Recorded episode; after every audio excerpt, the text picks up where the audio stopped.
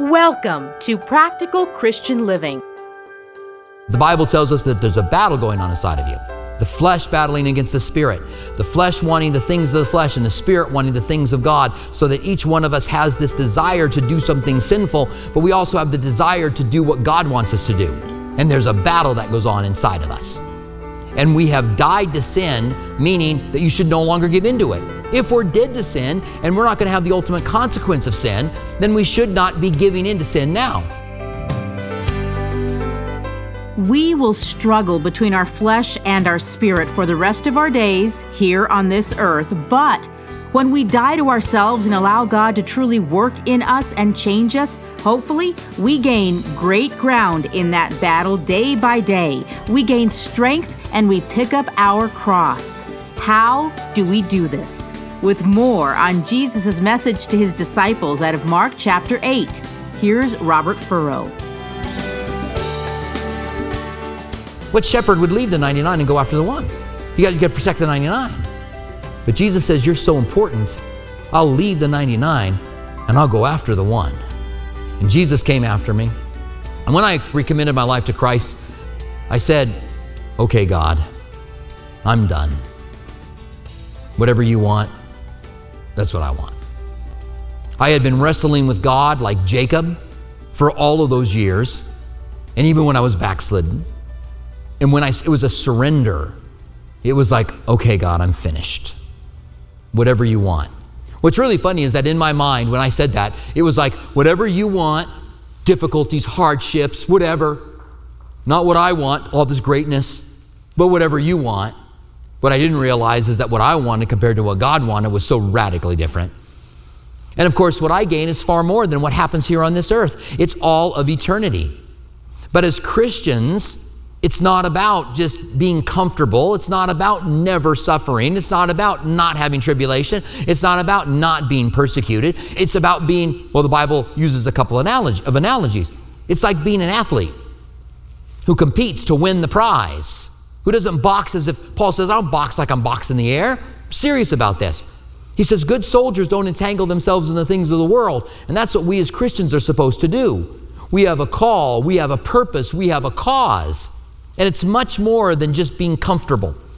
It's much more than just saying, "Well, I'm going to give my life to Christ so I can so I can have my fire insurance paid." Listen, I don't think it's a bad thing to have your to have fire insurance paid. I think it's a good thing. It, you, you, know, you, you, when you die, you know you're going to be in the presence of God.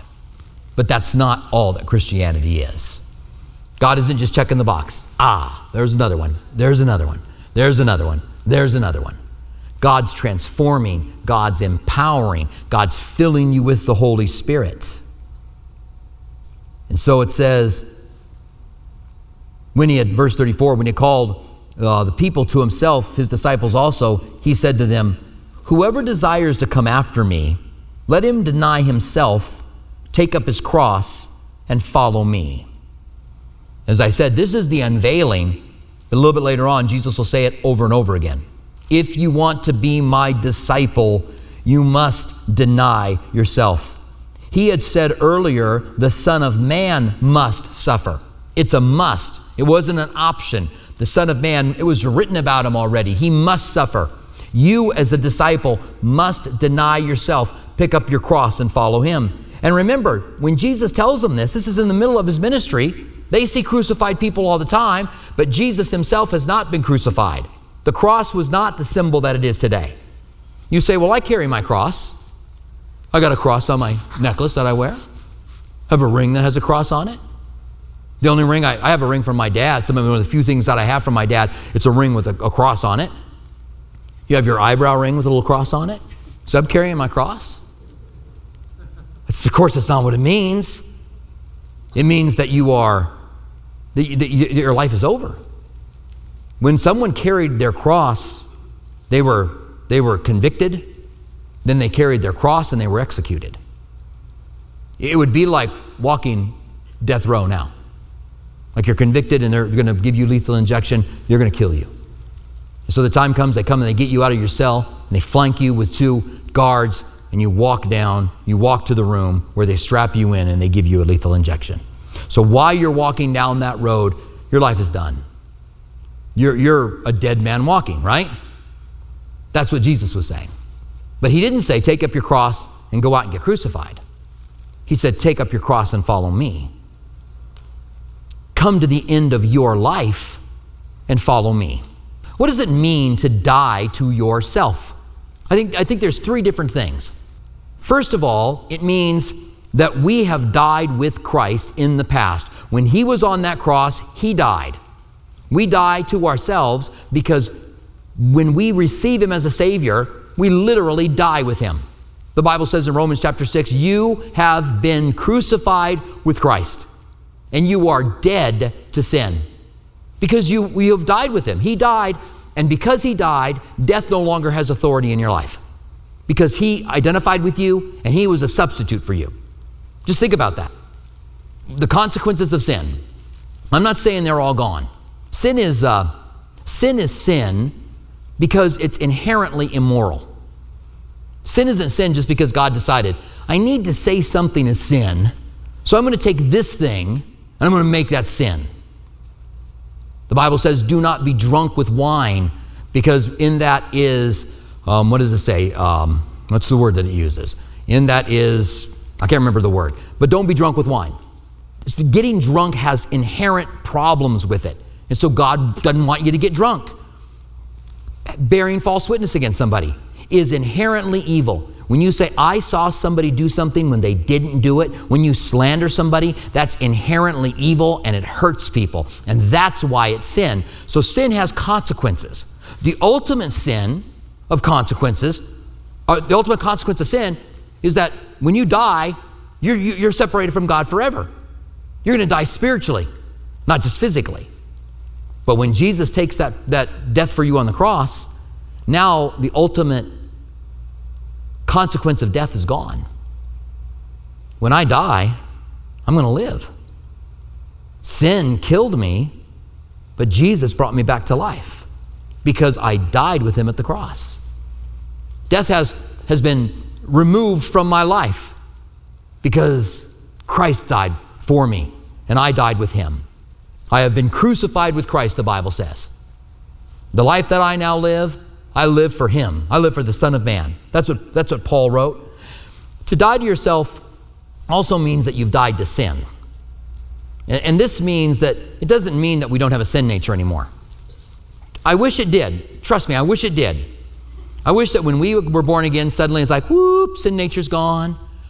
I, I just want I want to be passionate for Jesus and I just want all the joy and good and I just don't want to struggle with sin anymore.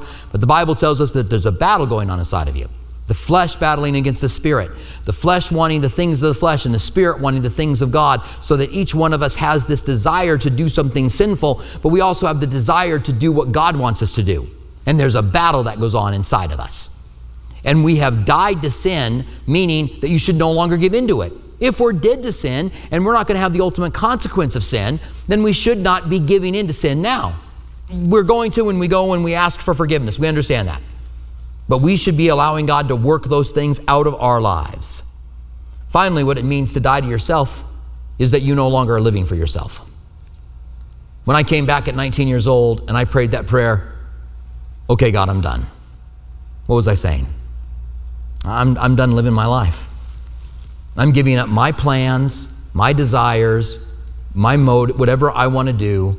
I'm laying it all down. It is no longer I that live, but it is Christ that lives in me. And you say, well, that should be, you know, something taught at a pastor's conference, because when you become a pastor, that's what should happen. No, no, we as pastors are meant to equip you for the work of the ministry. You are called by God to lay down your life. Have you done that? Have you denied yourself? Have you said, whatever plans, desires I have, I'm going to give them up now? And Lord, I want to pick up whatever you want for me. What do you, what do you want? I, I give in. Whatever you want for me, that's what I want.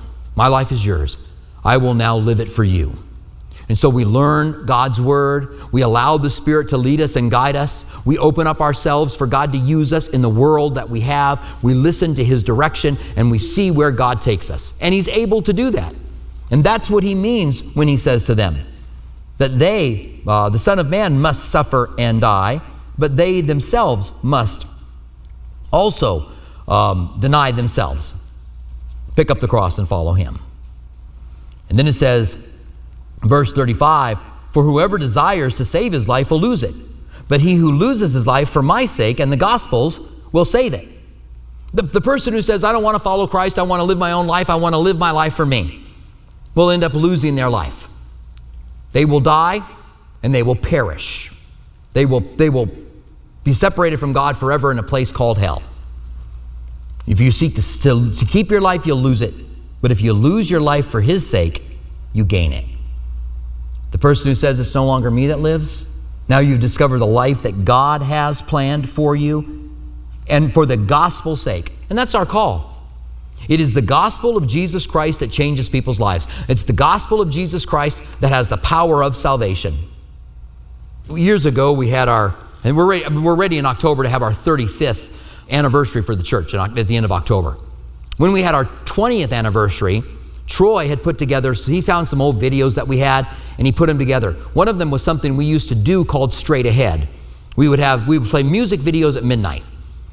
And we would have people that would stay up and answer the phones. We brought phone lines into the church and people would answer the phones. In between there, there would just be little blurbs. If you need prayer, call this number. And on every show, I did a little gospel spot from downtown. Uh, very obvious in an alley downtown or out in front of a just a downtown building. And I just gave an invitation to the gospel. And Troy said, Come here, you got to see this. And he played it, and it is the exact altar call I still do today. He was like, This 20 years later, and, and your message hasn't changed. Your message is identical to what, and I, I got these big round glasses on, I got a helmet hair. It's the 80s, it's the middle of the 80s, you know. I got a mustache on, I, and I'm not even quite sure what that mustache was all about. Just a mustache. No little flavor saver, nothing to give it like attitude. It's just a mustache. Big round glasses, mustache, helmet hair. But I'm given the message of the gospel.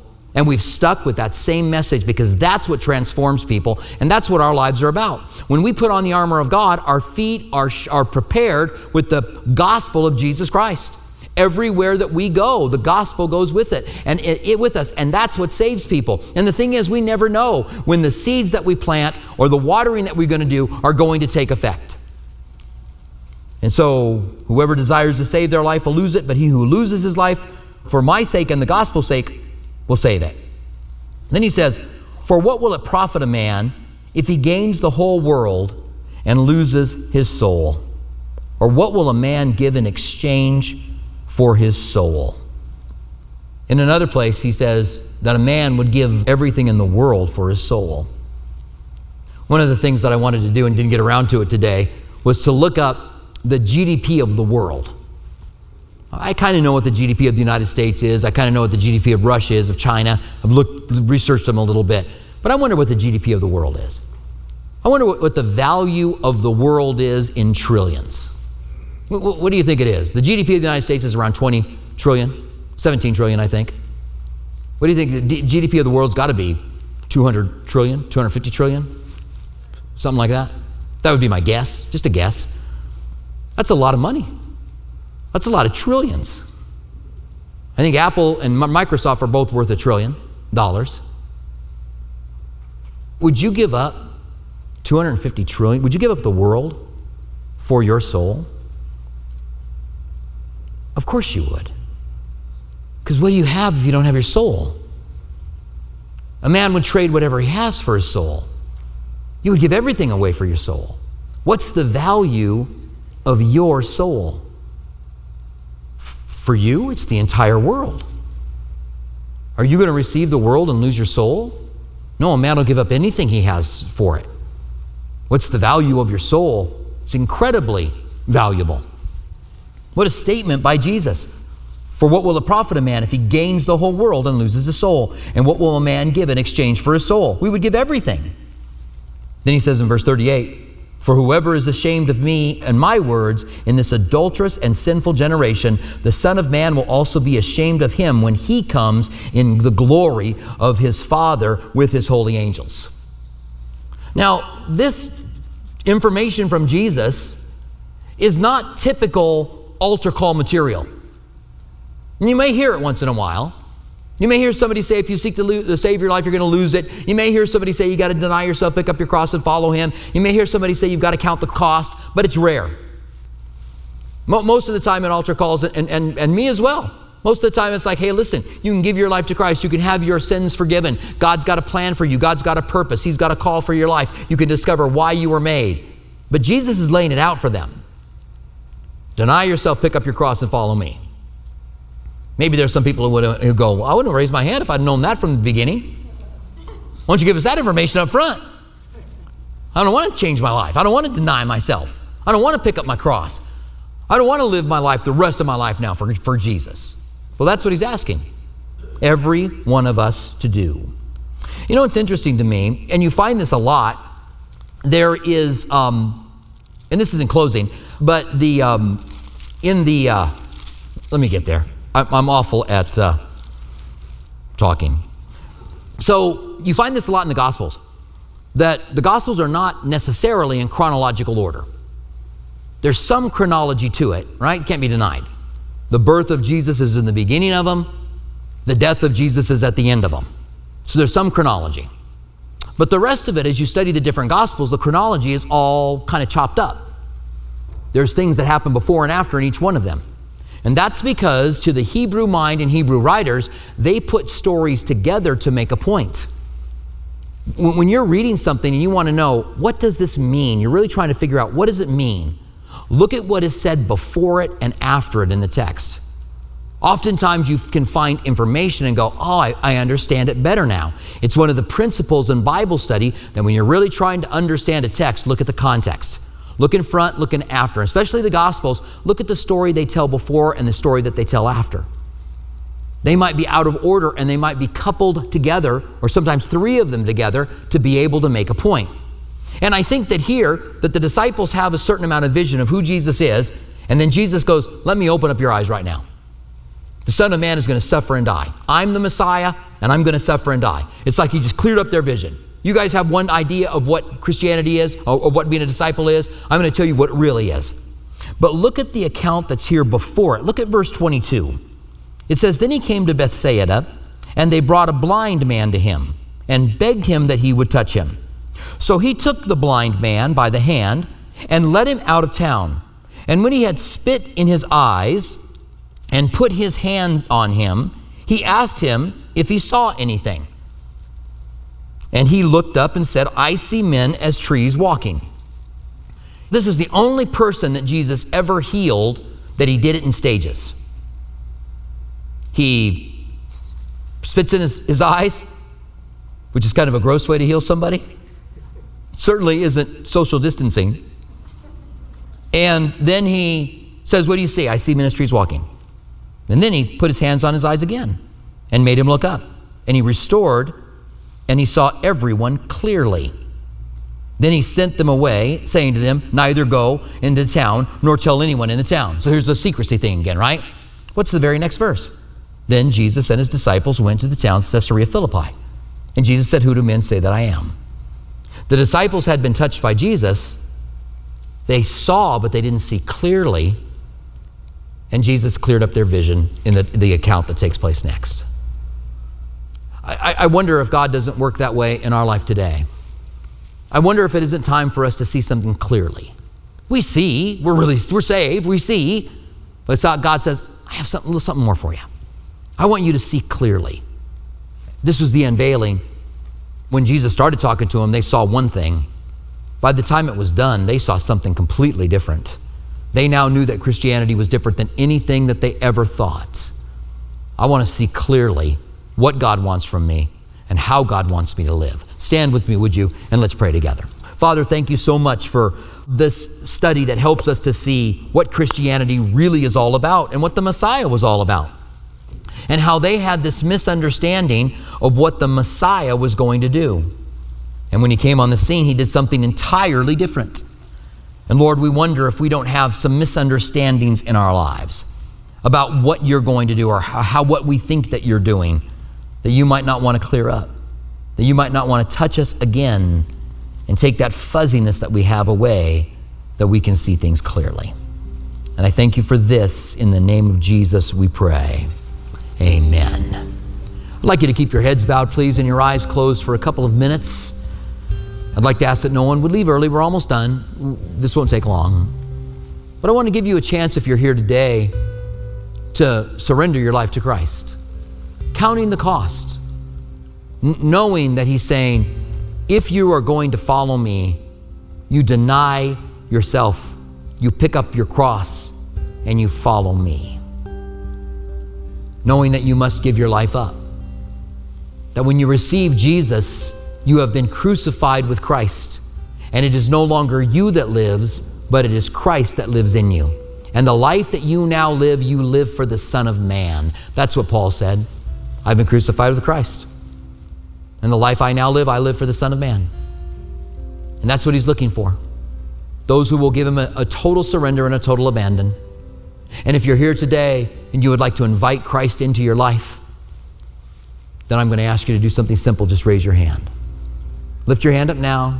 You say, I want to give my life to Christ. I want to follow him. God bless you. That's great. Anyone else? Just raise your hand now. God bless you, sir. That's awesome. Oh, God bless you. That's great. I'd like everybody, including those who raised their hands, to repeat this prayer after me. Dear Heavenly Father, I confess that I've sinned, and I know my sin has separated me from you. But I also understand that I can be forgiven by the death of Jesus on the cross. So I invite you into my life, and I turn from my sin that I can live for you. In the name of Jesus, amen. Welcome to the family of God. Amen. I don't know what kind of a plan God has for you. I don't know what kind of a purpose God has for you. But when you raise, and I don't know if you raise your hand, if you're coming back to Him or you're coming to Him for the first time, God knows all of those things. But I do know that just like when I came to Him and came back to Him, God did a, a wondrous work in my life, and I believe God's going to do the same for you. There's a new believers table that's off to my right over against the wall. We've got a, a new believers packet and a Bible we'd love to give you and help you to know where you can begin to read your Bible to begin this adventure uh, with Jesus. Um, I want to pray for you. We're going to pray for uh, those who, who need a miracle. And I want to pray for those who are struggling, maybe with addiction, maybe with, a, with a, some kind of a disorder, maybe with depression, maybe with stress or panic attacks. Um, I want to pray for you. And if you don't have any of those things, you don't need to be prayed for along those lines, then would you join me and pray for someone you know that's struggling? Let's lift them up before the Lord together. Father, first of all, we want to pray for those that need a miracle, whether that's a physical healing whether it's some kind of a miracle over an injury, whether it's some kind of recovery that has to take place, or a marriage that needs to be healed, or a relationship, or a financial miracle. Lord, you, you do miracles today. We pray that you would intervene. And I pray for those that are represented in this room and represented online, that you would do that miracle. I also pray with those that are struggling with personal things, maybe an addiction, maybe oppression or depression, maybe a disorder, maybe panic attacks, maybe stress. Lord, I pray that your peace would fall upon them right now in the name of Jesus. I pray you'd lift the darkness in the name of Jesus. I pray that they would be set free in the name of Jesus. That you would do the work inside of them. And we thank you for this. In the name of Jesus, we pray. Amen. Now may the Lord bless you and keep you. May he make his face to shine upon you and be gracious unto you. May he lift up his countenance on you and give you peace. We pray that the Lord is speaking to you in a personal way here at Practical Christian Living. If you'd like to hear more of Robert Furrow's teachings, visit calvarytucson.com. For our local listeners, Calvary Tucson is open and holding physical services while being mindful of social distancing guidelines. Our East Campus at Speedway and Camino Seco meets Saturdays at 6 p.m. and Sunday mornings at 9:45 a.m. Our West Campus south of Palo Verde and I-10 meets Sunday mornings at 8:30 a.m. and 11 a.m. Our midweek service times are Wednesday evening at 6 p.m. at our East Campus and 7:15 p.m. at our West Campus. If you prefer, you can watch our service online at live.calvarytucson.com and also on our Facebook page and YouTube channel. Our online campus is available during East Campus service times. If Practical Christian Living Radio has blessed you and you'd like to donate, please visit pclaz.org. That's pclaz.org, where you can make a secure one time donation or sign on to become a monthly partner on a reoccurring basis.